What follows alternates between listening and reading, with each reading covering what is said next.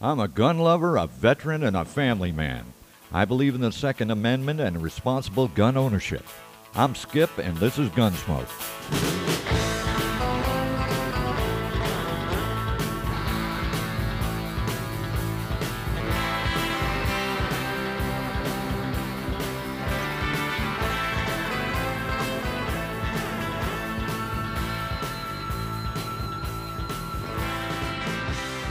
Hey, all, we're back.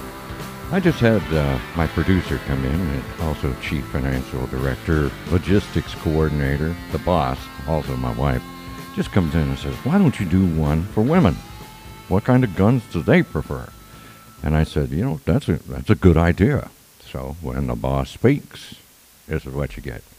So we'll call this one for the ladies. Anyway, uh, the best hunting rifle for the lady. Now, I did a lot of reading and uh, I sat down and did a bunch of research. And I come across this article written by Mia Anstine. Uh, it was in Gun Talk in June of 2018. And she pretty much put it out there. So, you know, it was the best I could uh, come up with. So I says, I'll just share this with everybody and give them, maybe give them some ideas. Now, Mia says that she's been asked what hunting rifle would be best for a lady many, many times. First and foremost, you need to assess what game animals the lady intends to pursue, research and regulations in the area she'll be hunting, and determine what caliber is legal in that hunting unit, then begin your search for your rifle.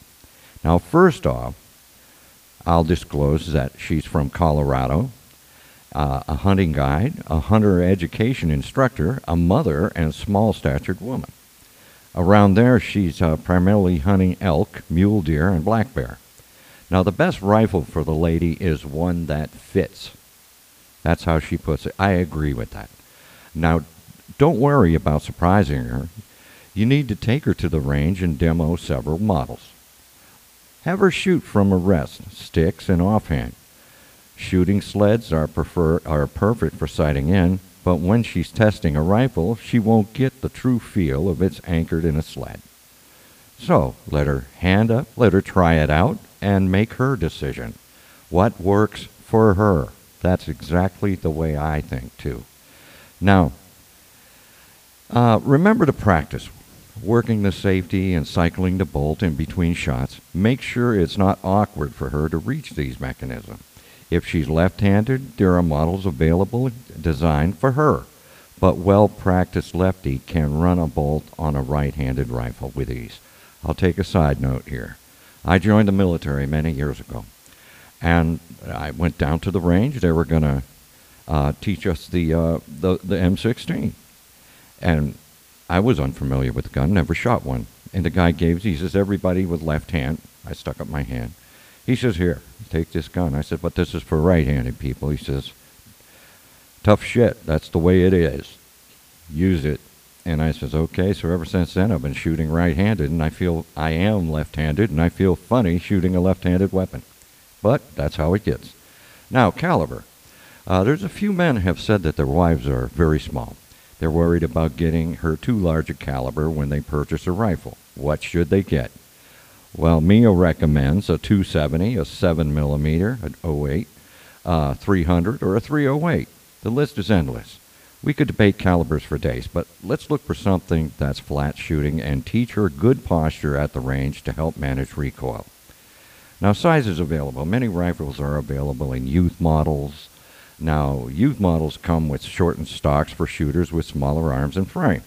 Manufacturers are now making stocks contoured to a woman's build. They have raised combs, higher grip circumferences, and a can't twist design uh, to accommodate for a woman's longer necks. Now, if you're shopping for a new, check out the women's models. Now that that's interesting, you know, that's good information there.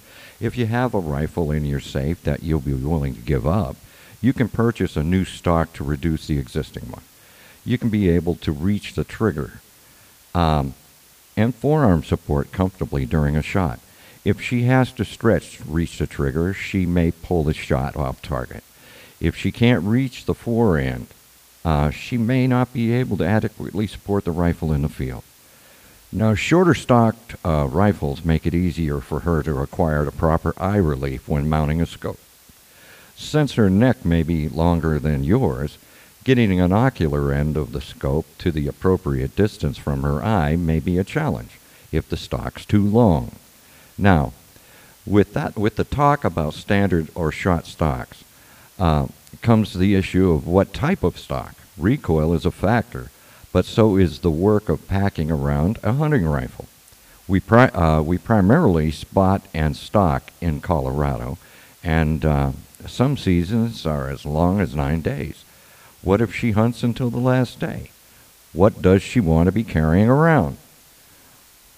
Right off, you might think, I'll get her a lightweight composite stock. Good thought, but with a lighter stock comes more recoil. Now, recoil, what do you do about it? Wood stocks are heavier and absorb the energy of the recoil, but then you have added weight to carry around. It's a trade off, and one that should be decided by the shooter, as in her. Now, you can purchase accessories to reduce recoil. Think butt pads, muzzle brakes, and shoulder pads. All of these items reduce the feel of recoil, but extended butt pad will extend the length of pull. Same goes for shoulder pads. Think about this while you're at the range practicing. Consider how she'll manage the rifle when she's wearing thick layers of clothing during the winter hunt. A muzzle brake can collect uh, debris in the field and is going to direct the percussion uh, of the shot back at her. Now, she'll need to be sure to wear her hearing protection during the hunt. All of these accessories are personal preferences, and together the two, uh, two of you can choose which of these are the best. Now, uh, Mia shoots a 270 Winchester. Ah, uh, now that's not big enough to kill an elk. That's what they say. Every time I hear this, I have thoughts of the tool guy. You know, oh, oh, oh, bigger is better. well, that's simply not true. She shot plenty of elk, mule deer, and black bear with a single shot from a 270 Winchester. It backs a good punch, and it's a flat shooter, and, and she has a composite stock, and uh, she admits that it kicks a little bit more than some of the woodstock guns, but she chooses the lighter weight because kick is not important to me when I'm hunting. That groove that all it cuts into my shoulder after packing it around for a week lasts longer than the recoil of a shot. Smart girl. Now, the bottom line is choosing a lady's gun uh, for hunting is all about personal preference. Assesses the style of hunting, the legal methods of uh, take and trade offs that, that may need to be done. Remember, ladies, you can have your own rifle. You don't have to borrow your husband's all the time. She wishes everybody best of luck on all yawns. And uh, now, if you want to find out about Mia, her name's Mia Anstine, A N S T I N E. You visit her website. She also has YouTube pages. And she offers great, great articles, podcasts, photography, videography, and educational opportunities for all these shooters. And she really supports women and guns and shooting and hunting. Very nice lady, very good article, and I hope it's helped you out make your decisions. Just remember, find something that fits you. And and that's it. A 270 is a good gun. I have a buddy has one. I've shot it. It's got quite a little kick to it. But it will drop an elk. It will drop a deer. It will drop a bear.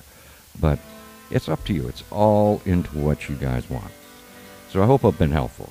Got any bitches, gripes, or complaints? Feel free to send me an email at gunsmoke at yahoo.com. That's G U N S M, smoke at yahoo.com. All lowercase, please. So until the next time, y'all take care.